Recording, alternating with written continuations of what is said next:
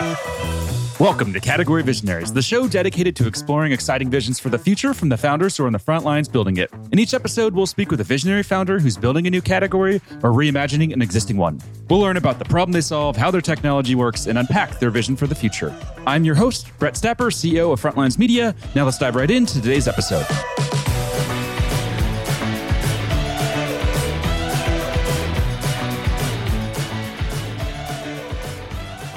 Hey, founders, and thanks for listening. Today I'm speaking with Johannes Peeters, CEO and founder of VoxelSensors, a 3D perception platform that's raised 7 million in funding. Johannes, thanks for chatting with me today.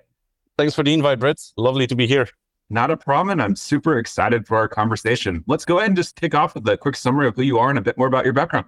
All right. So um, thanks for the intro earlier. I'm, I'm Johannes. I'm the, the CEO of uh, VoxelSensors. And VoxelSensors is building the cornerstones for spatial and empathic computing, which means or regular computing, let's say, all the information we process plus a real time understanding of the world in all its dimensions and the people inside that world. And so we're in that in space of consumer electronics and, and industrial applications where devices and of course in consumer space that's mostly smartphones and then the next generation platforms like augmented reality mixed reality and even the AI pin that uh, Humane announced uh, not too long ago, to be able those devices to really see and interact with the world. And my team and I, we have a, a history in this space. We had a company called SoftKinetic back in 2010, which we successfully exited with uh, with a trade sale to Sony in 2015. And I stayed a bit longer, did a stint in the Bay Area. We did briefly about it earlier, Brett, which was lovely. I used to live in San Francisco for over a year.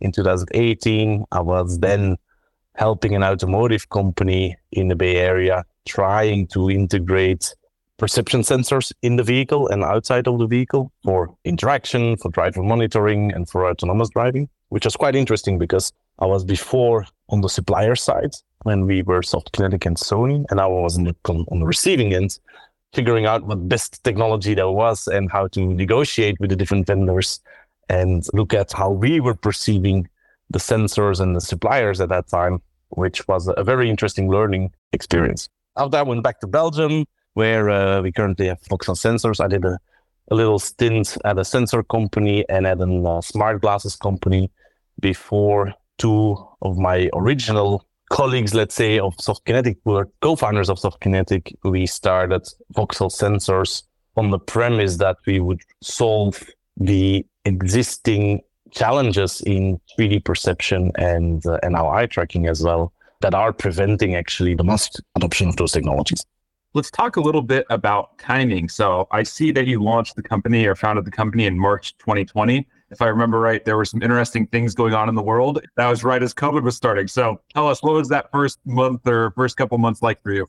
Oh, that was very interesting. I was, I was at the notary actually um, signing the deeds to create a company when just when I left, I started getting calls from friends and, and family that we needed to go to the grocery store to buy uh, canned food and, and all the basics that we needed because there was going to be a big, how do you call that? So people would buy everything in the shelves or in the stores and the shelves would be empty. And so I was like, wait, wait, what's happening?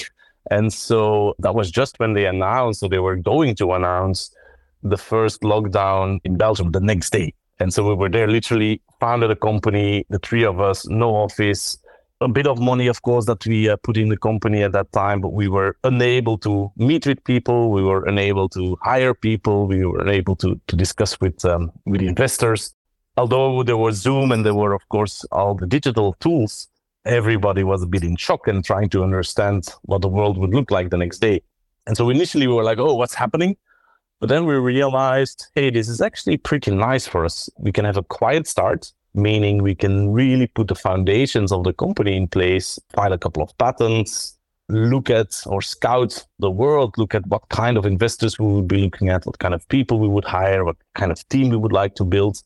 And we really took that, I would say, the first six months or so to no longer establish the company because that was done, but really to create the skeleton of what we wanted the, the company to look like. And that was great. We had no pressure from investors. We had no external pressure, no customer pressure. We could really do that at our own pace. And we used that time quite efficiently and in a good way. Then, of course, the moment the lockdowns were reversed and we could meet again and, and see people, we had that foundation and then we could go out, search for investments, really hire the team. And in a way, you could say that the real development started only at the end of that year. So a good eight months later. And can you talk to us a bit more about what the solution looks like and, and what customers are paying for and any examples of customers that you can share? Sure. So we're in the space of spatial computing and empathic computing. And, and so for that, we need to understand what the world looks like, not necessarily color. That's what we use for video conversations, for example, when we want to see each other. But if we want machines, devices, being it smartphones or being it uh, industrial robots, if you want to have them interact with the world, they need to perceive the world in all its dimensions. And you need to have 3D sensors for that. If you want to understand people and what people do in this world, you need to see, look at their eyes, you need to look at their expressions, you need eye tracking and, and sensors for that. And so we've created a novel sensing architecture which is extremely efficient, extremely efficient in power consumption, which in these worlds, of course, in, in mobile devices and battery operated devices, that's a crucial element. But also with all the efforts for clean tech and decarbonization, etc., the less power we use to bring an experience, the better. And so the, the power consumption is a critical element of our technology and also the latency. Latency is what is the delay between what's happening in the world and the moment you can act upon that. a good example is in, in those wearables, the mixed reality or virtual reality wearables. If you latency is essentially what makes you feel uh, sick. If the world that you see or that is rendered in uh, to your eyes moves at, a different pace than in than reality, your brain really gets messed up. And so that latency, you really need to bring that down to the levels where it's no longer noticeable by people, which is in the single digit milliseconds. If you compare that with an, a traditional image sensor, which runs at uh, 25 or 30 frames per second, that consumes 33 milliseconds to create a frame of information. So you're far beyond what's tolerable as a user.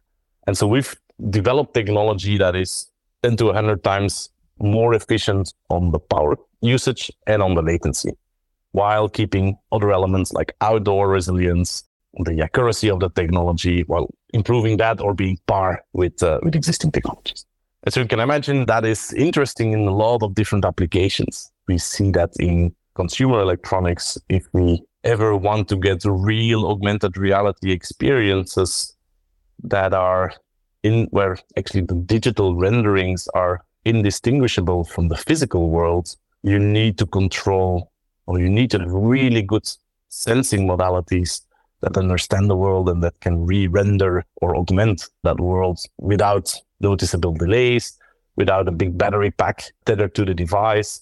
And for devices essentially that look like, I'd say, sunglasses more or less, maybe a bit more bulky because we need to integrate electronics, but it should look stylish. It should be uh, comfortable. It should be usable, etc. And all people in the augmented reality and even consumer electronics realities very, very excited about what we do because we can solve a big problem that they're currently facing. Also on industrial side of things, the way our sensing modality works is power usage It's a bit less critical there but typically, the range that you can see, the distance that you can see, or the field of view, if you want to get to a wider field of view and want to see more, typically requires more power. And at a certain moment, you're going to consume so much power that it's no longer practical or no longer safe. We are using a laser light that travels the scene in front of us. And if you if you power too much light into a scene, it doesn't it's no longer eye safe. So you need also to get the, the power consumption levels down for industrial or automotive applications. And there it's about robotics, drones, industrial automation, even metrology, which is ultra fine measurements at a very, very high speed. Also, there we have a number of customers that we're currently working with, including one of the biggest contract manufacturers in the world called uh, Jabil, building the right sensing modalities and the right sensing technology for, for industrial applications. So we are we're both in the consumer electronics and in the industrial space. Is that hard being in two different worlds, or are the customer needs pretty much the same, or there's a lot of overlap? There's a lot of overlap.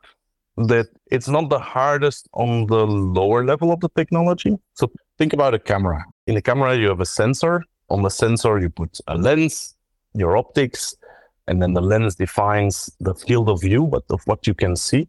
So those lower layers you can keep kind of universal for multiple industries and multiple applications. But then the higher you go in the technology stack, the system, and that includes in the lens, the PCB, the software, if you want to, to detect an anti-collision for a robot versus the augmentation of an object in AR, of course, those algorithms are very, very different.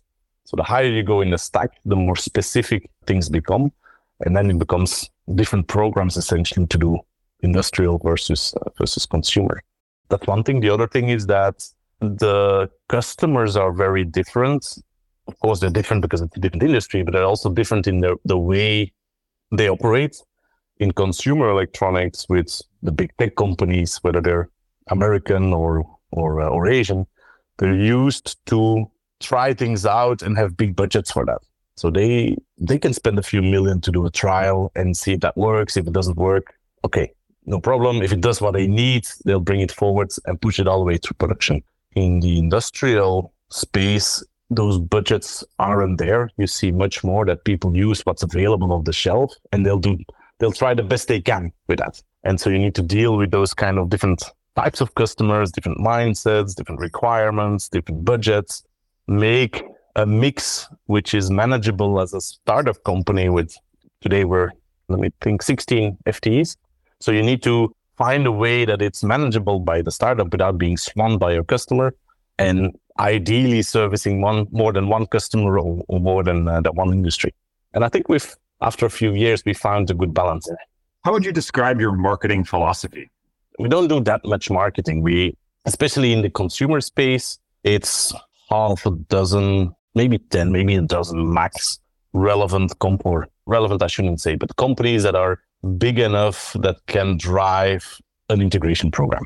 And so there we, of course, we had that, previous venture. We have a, a splendid board. We have an advisory board. We have a number of contacts into that industry. And we do that more or less on our own. We reach out to our customers and we have good relationships with them. And that, that works fine. So I think for the first, now I need to dig back in history until CES earlier this year, I don't think we even had a had a website or the website was under construction. And it worked. We had fantastic CES. We met the right people. And so we, we didn't need to do a lot of marketing to to get our our name known in uh, in that industry. Now towards investors, towards hires, towards secondary markets where we were of course less known and especially investors and, and people that you hire look at your website and try to understand what you do, how mature things are, how, how credible things are. For that purpose, we, we at the beginning of the year we weren't doing a lot of great things yet, so we needed to ramp up our marketing game, and so we started making press releases, announcements, being more visible on uh, on trade shows. I don't know if you go to CES, but we always go and we have a, a suite in one of the hotels where we showcase everything. So we don't go. Last year, I didn't even manage to go to the convention center with a pub, and, and so we don't have a public booth. People come to us to see what we do. But um, mid this year, we we went public. We went to uh, one of the augmented reality trade shows. I think it was AWE in Santa Clara, middle of the year, with a public demo. And then, of course, you get the all the the people you haven't spoken with, the people in your supply chain, the smaller people, the software developers that also get an appetite in uh, in what we do. And from there on, I think once you start doing marketing, PR, and communication, you need to keep doing it.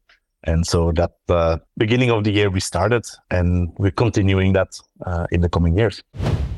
This show is brought to you by Frontlines Media, a podcast production studio that helps B2B founders launch, manage, and grow their own podcast. Now, if you're a founder, you may be thinking, I don't have time to host a podcast. I've got a company to build. Well, that's exactly what we built our service to do. You show up and host, and we handle literally everything else. To set up a call to discuss launching your own podcast, visit frontlines.io slash podcast. Now, back to today's episode.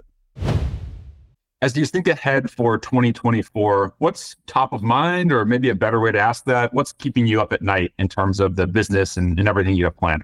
I think that a big challenge in a startup or in a business in general is we very much control what we do and what we're good at and our supply chain and our timelines and our spend, everything we we control, we do really well. Quite predictable, which our investors uh, appreciate. So the plans we make, we can execute those.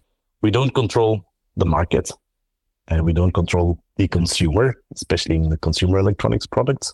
And that, of course, is always a challenge. How do we cross the chasm of these early adopters that love what you do and then deploy that to the consumer or to the industrial customers, but the, the ones that are typically following or they're looking at what others have been doing and want to implement the same. And so that's going to be for us, the significant part of 24 will be about that, about getting those early engagements, which we have now with, with our customers. Those are in, in um, pilot projects. We're, we're integrating technology. We're validating that, confirming that into a customer product. It's not keeping me up at night yet, but it's definitely the objective for next year. What do you think is the most important decision you've made so far as a company? I don't know if there is one, but one which pops to mind now is that quite early in our journey, we have refused a strategic investor who was coming from an industry that two years ago we were assessing whether that was relevant to us, which we today still believe is relevant, but not short term. We have other opportunities that are more interesting, more lucrative, and less complex. And I'm glad we didn't take them on board because even though they say we as a company are free to do and define our strategy and our objectives, you just know they'll be there breathing down your neck, trying to figure out if or trying to influence the strategy and the roadmap. And so while it was appealing to take them on board. I'm very glad we didn't. I think that was, yeah, a startup needs money, right? And especially a hardware silicon startup, there's a lot of capex that you require to do your, your developments and, and your tape outs, and you need to create all the hardware. And so the view on money was very uh, attractive, but I'm glad we withstood it. What was that decision like internally, and how did you guys make that tough decision? It was around actually a funding round where we refused more than the strategic money and we we said we need with our current cap table with the founders and a few angel investors and an accelerator we need to develop the company further more to a higher maturity level in order to be able to prioritize and choose our destiny. And so that was a tough call because we essentially refused a couple of million saying mm, no we don't like your conditions or you as an of course we were polite but we don't like you as an investor and or and not the conditions you're putting forward we will and we are sure that we can with our current cap table and with some business angels who joined us instead of the the bigger firms and the the corporate VCs we said we will be successful in finding the money we need and it will allow us to further our developments and our roadmap and our strategy and then we will do another round when we're ready with that. And that's what we did. And so that's the that culminated earlier this year when we when we closed our uh, our seed round of five million plus dollars. Based on everything you've learned so far, what's the number one go to market lesson that you've learned? Would you say? There's a couple, but but if I if I need to pick one, I would say be honest. Be honest to where you are, what you are. Coincidentally, I had a, a chat this morning with a big American firm. They actually came to our to our office and they said, "We know you're a startup. We appreciate you're a startup. We, we appreciate that we can be one of the early adopters of your technology, and we very much appreciate your honesty of where you are in your roadmap, where you are in your maturity." And if we detect something that you haven't seen, that, that you're willing to work with us, that, that both of us can understand it. And I think that's crucial that you need. I'm a big fan of, of the, the failing, is a failing fast principle. Go there with a, out with a product, get feedback as soon as you can, but also be honest about what that product is. If you sell it as an, as a part which has all the qualifications, which is production ready, and then your customer detects things that flaws, bugs, whatever it is that you haven't seen, that doesn't show well. But if you're honest about it and you say, hey, this is an in our case, uh, this is on an evaluation kit, which does ABC, but it doesn't do D, E, F. And you might detect things we haven't seen yet because we are still in the process of doing that. Your customer will help you with it instead of thinking you're trying to deceive them. They're actually there. Hey, we found something that you might want to know because you can you'll, you'll see it with other customers as well, and you create a very very strong relationship in in that case. And whenever now something's not working, they call us. And this morning they uh, they said we appreciate it so much. A few uh, hours after we sent an email, we got the answer, and uh, that only works if there's a, good level of trust. And a good level of trust starts with a good basis. If you the moment you, you try to or you oversell things and trust how what's the expression can builds up slowly but uh, goes away quite fast right mm-hmm. so be honest that's i think be honest where you are what you need why you're working with a certain customer and if, if both you and your customer like it that way then you're set up for a good and a, and a long relationship final question for you let's zoom out three to five years into the future what's the big picture vision that you're building so in three is going to be a bit short but let's take the five five years mark with this spatial and empathic computing technology that we're building, we see a number of really, really great applications that will be uh, become available around that time. I'll just take a few examples. One is that we'll have the ability to get a sense of presence, which means that now you and I are chatting and we're far away from each other. The most sociable experience is, of course, if you're next to each other in a room. We chatted about it before the, the interview started. The next best thing is if you get that feeling of being next to each other, but digitally, but physically, physically we're far away from each other. And that ability, and we're not the only ones, of course, that are working on that, but that ability will be amazing. I think the second one that we're enabling and which which also going to be fantastic is that we'll create or we'll make any place a marketplace any object can be an object that someone's interested at. And let me try to picture that a bit. Imagine you're looking at a sky and you say, Hey, I see an elephant in the sky, in the clouds. And a friend is next to you and he looks up and say, I don't see the elephant. And you point with your finger and you look at it and say, Yeah, it's right there. And your friend looks and says, No, I don't see it. And then you tell, Hey, stand behind me, look over my shoulder to what I'm pointing and try to see it. And that's still, still very, very hard. And this element of pointing and looking, it's one of the most natural ways of interacting. We have a, a two year old toddler and he points and he says, Oh, I want that. And that's his way of telling us, Hey, that's something that interests me. Now, our technology, we will be able to understand what you're looking at. We will be able to understand what you're pointing at. could even understand if your cognitive load allows another interaction or another experience. But that pointing and that looking think about what something in your office now and look at it and point at it and say, Hey, I want that. Right. And recognizing exactly what you're pointing at and then recognizing that object. And there's tons of ways to do that allows actually any object that we see to be interactive or to be an object that someone can buy. And so this whole Amazon of the future, let's say, I think that's going to be a fantastic experience. I want to add one thing here is people see these kinds of experience sometimes as a dystopian world, right? Oh, we're going to be loaded with advertising continuously at all times. We're going to see this in the wearables we're going to be wearing. I don't subscribe to that. I think I look at it as as the use of sunglasses. You get somewhere, the sun's out, you put them on, the sun goes away, you put them back again. The same for me will be those kinds of experience. The moment you want to have this digital presence or the sense of presence, or the moment you want to have superpowers or the moment you want to shop or to, you see something that you like in the world, you put that on and say, oh, I'd like to get a copy of that. Once that experience is done, one once those magic moments are over and you want to go back to the physical world, to the regular world, you fold them back in, you put them in your pocket, and it's done. And so I think we can create these magical moments which are going to be amazing.